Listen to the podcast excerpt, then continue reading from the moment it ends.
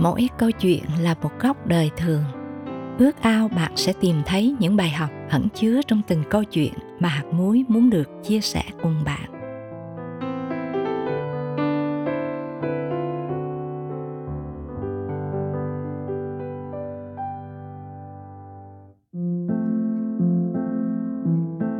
Dù muốn, dù không, đôi khi chúng ta cũng phải chấp nhận những bất ngờ như một phần trong hành trình cuộc sống thân mời quý tín giả cùng lắng nghe câu chuyện chiếc thùng giấy trong đêm đông.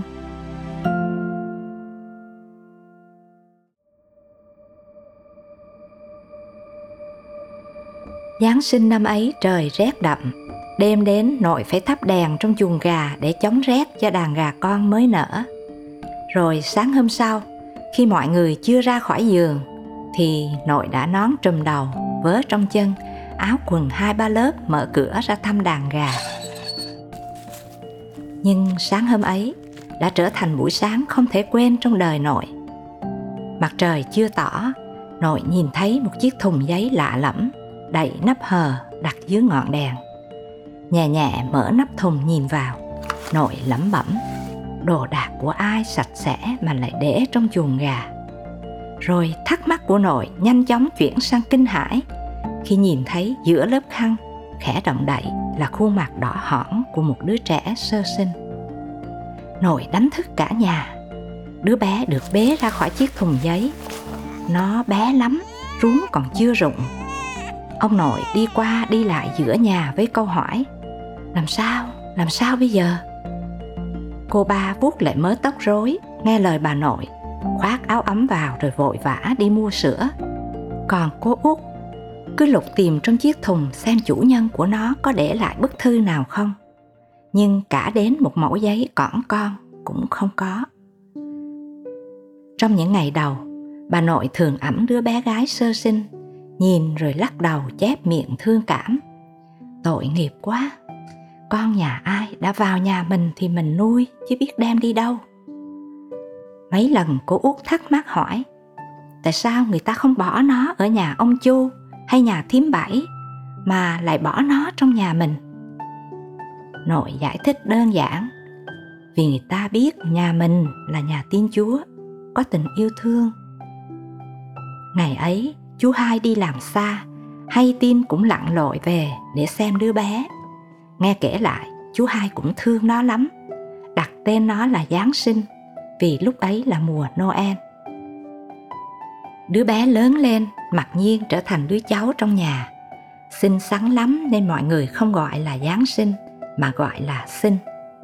Nó có nụ cười hao hao cô út. Hàng xóm thấy ai cũng mến. Ban đầu người ta hay bàn tán xôn xao về cái lý lịch lạ lùng. Không cha, không mẹ, được tìm thấy trong chuồng gà. Nhưng tháng ngày trôi qua, chẳng mấy ai còn nhắc đến chuyện ấy nữa. Đứa bé lớn lên dễ nuôi, dễ dạy, hồn nhiên giữa đời. Chẳng bao lâu sau, cô ba đi lấy chồng. Rồi đến cô út cũng đi học xa tận thành phố. Đứa bé cứ quẩn quanh ngoan hiền bên ông bà. Chẳng có lý do gì để nó buồn.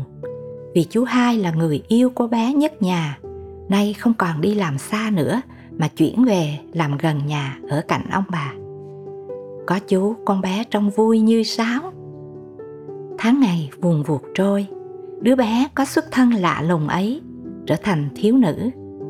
Càng lớn, càng hiểu biết, nó càng cảm ơn chúa vì số phận lẽ ra phải chịu nhiều nỗi bất hạnh. Nhưng nó lại chưa bao giờ cảm thấy tủi thân hoặc trống vắng. Hạnh phúc lớn nhất nó thường hay nghĩ đến là nó đã được ai đó bỏ nó vào trong chuồng gà của nội, chứ không phải chuồng gà của một người không biết chúa nó thấy mình may mắn vì đã được lớn lên trong một mái nhà đơn sơ, không giàu của cải nhưng giàu tình thương. Nó may mắn vì không được dạy dỗ về những điều gian dối thiệt hơn ở đời, nhưng được dạy dỗ về tin kính và thỏa lòng trong chúa. Đứa con gái tự thấy mình may mắn ấy. Chính là tôi.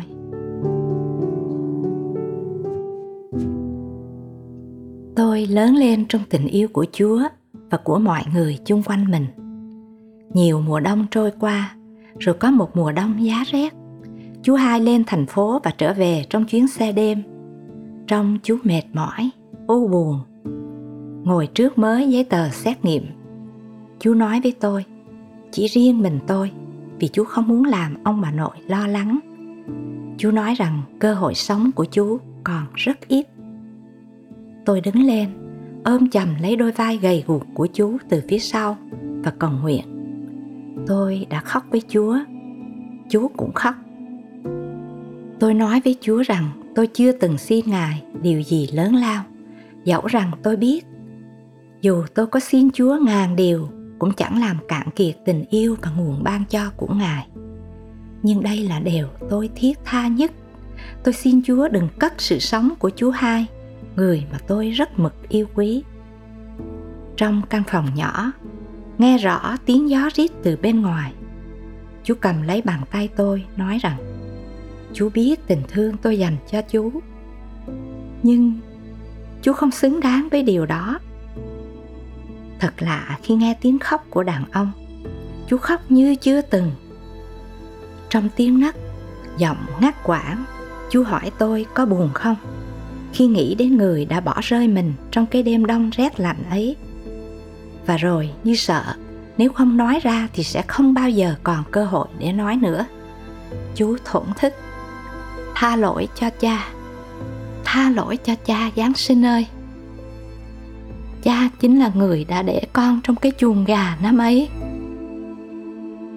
Sau giây phút sửng sốt, tôi lặng người. Không biết đây là thực hay mơ rồi khoảnh khắc ấy qua đi trong yên lặng. Tôi xin chúa cho tôi học cách để đón nhận những bất ngờ trong cuộc sống.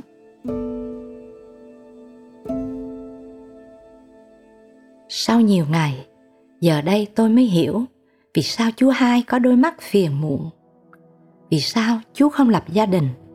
Vì sao Chúa thường nhìn tôi bằng ánh mắt của một người có lỗi và thường thở dài?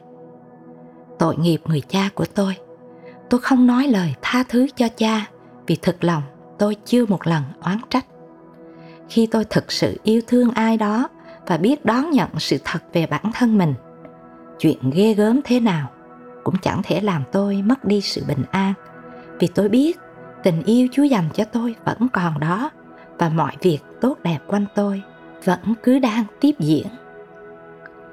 Những ngày tiếp theo, tình trạng cha tôi mỗi ngày một xấu đi. Tôi săn sóc cho cha bằng tất cả tình thương của đứa con gái. Những ngày cuối đời, cha nói với tôi rất nhiều. Bây giờ thì tôi đã biết mình được hoài thai bởi nếp sống buông thả của cha thời trai trẻ.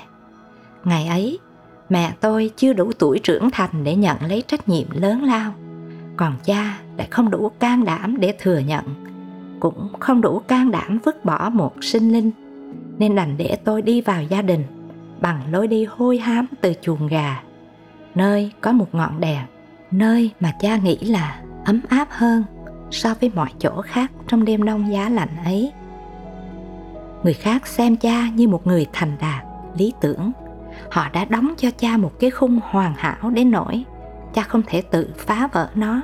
Vì vậy, cha đã tự chôn mình trong những tháng năm giấu kín tội lỗi, không thể sẻ chia và thổ lộ cùng ai những gì tôi nhớ về chúa hai, cha của tôi, là ánh mắt xa xăm, buồn bã, là sự dày xéo triền miên, là nỗi lòng trăn trở, là tâm sự không thể nói ra. Ông đã phải sống nhiều năm với mặc cảm của người giấu giếm lỗi lầm. Những ngày cuối cùng, cha tôi nhận ra rằng chúa ban cho mỗi người một cuộc đời. Ngài trao cho chúng ta sự tự do để lựa chọn cuộc đời mình. Nhưng cha đã có những lựa chọn nông nổi, làm cho ông sống mà không hề thanh thản. Dĩ nhiên, cha tôi luôn tin vào sự tha thứ của chúa. Dù vậy, như sách gióp đã nói, ai gieo đều khuấy rối thì lại gặt lấy nó. Tất cả mọi người đều phải nhận trách nhiệm về những điều mình làm, cho dù đó là những điều tồi tệ hay tốt đẹp, cho dù đó là điều công khai hay kín dấu tôi thương cha lắm ông mất sớm ở tuổi mà nhiều người mới chỉ bắt đầu gây dựng sự nghiệp lỗi lầm giấu kín đã ăn mòn hết sinh lực của cha mà không một ai hay biết và đau buồn hơn cả là Chúa sẵn lòng tha thứ cho cha, nhưng cha không sẵn lòng tha thứ cho chính mình. Dù vậy, cảm ơn Chúa, cuối cùng cha tôi cũng đã nói.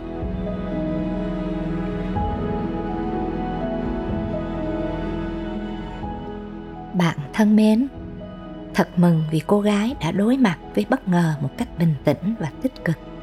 Vì cô biết rõ Chúa, đấng vẫn đang tể trị trong mọi hoàn cảnh. Ngài lớn hơn nhiều so với những bất ngờ và mất mát mà cô đang đối diện. Bên cạnh đó, mỗi chúng ta cũng được nhắc nhở rằng không nên cẩu thả với cuộc sống mà Chúa đã ban. Không ít người đã sống cả đời trong dằn vặt đau khổ vì xem nhẹ những nguyên tắc của lời Chúa. Thánh Kinh dạy rằng kẻ gieo cho xác thịt sẽ bởi xác thịt mà gặt sự hư nát. Song kẻ gieo cho thánh linh sẽ bởi thánh linh mà gặt sự sống đời đời. Galati đoạn 6 câu 8 Thân mời chúng ta cùng cầu nguyện. Lạy cha từ ái, chúng con đang sống trong một thế giới tội lỗi và đầy bất trắc. Xin Chúa giúp chúng con biết nhìn lên Chúa trong mọi hoàn cảnh để sự bình an Ngài luôn bao phủ chúng con.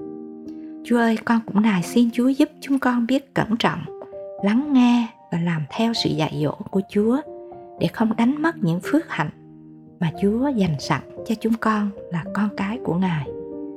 Con cầu xin trong danh Chúa Giêsu Christ. Amen.